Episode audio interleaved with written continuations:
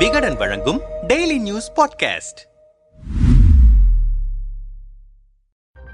வீர வரலாறு பேசும் அதிமுக பொன்விழா மாநாடு பிரம்மாண்டமாக மதுரையில் நடந்து முடிந்தது. இந்த மாநாட்டில் கலந்து கொள்ளும் தொண்டர்களுக்கு சுவையான உணவு சுட சுட வழங்கப்படும் என்று முன்னாள் அமைச்சர்கள் தொடர்ந்து சொல்லி வந்தார்கள். அந்த அடிப்படையில் புலி சாதம் எலுமிச்சை சாதம் சாம்பார் சாதம் சைவ பிரியாணி என கலவை சாதங்கள் டன் கணக்கில் சமைக்கப்பட்டன. இதற்காக ஆயிரம் மாஸ்டர்களுடன் மாநாட்டு பந்தலை சுற்றி மூன்று பக்கங்களும் பெரிய அளவில் சமையல் கூடங்களும் உணவை விநியோகிக்க அதிக அளவில் கவுண்ட் கவுண்டர்களும் அமைக்கப்பட்டன. ஆனால் ஆகஸ்ட் இருபதாம் தேதி காலை மதியம் வழங்கிய உணவு சூடாக இல்லை சுவையாக இல்லை சரியாக வேகவில்லை என்று வாங்கிய சாப்பாட்டை தொண்டர்கள் குப்பையில் கொட்டினார்கள். இதை மாநாட்டு நிர்வாகிகள் கண்டு கொள்ளவில்லை. இதனால் வெளியூரிலிருந்து வந்திருந்த சாமானிய தொண்டர்கள் உணவு சரியில்லாமலும் வெளியில் சென்று சாப்பிட்டு வர முடியாமலும் புலம்பி தீர்த்தார்கள். இதனால் சமைக்கப்பட்ட சாப்பாடு அனைத்தும் மீதமானது. மறுநாள் சமையல் பாத்திரங்களை திரும்ப பெற வந்த வாடகை பாத்திர நிலையத்தினர் பெரும்பாலான பாத்திரங்களில் உணவு இருப்பதை பார்த்து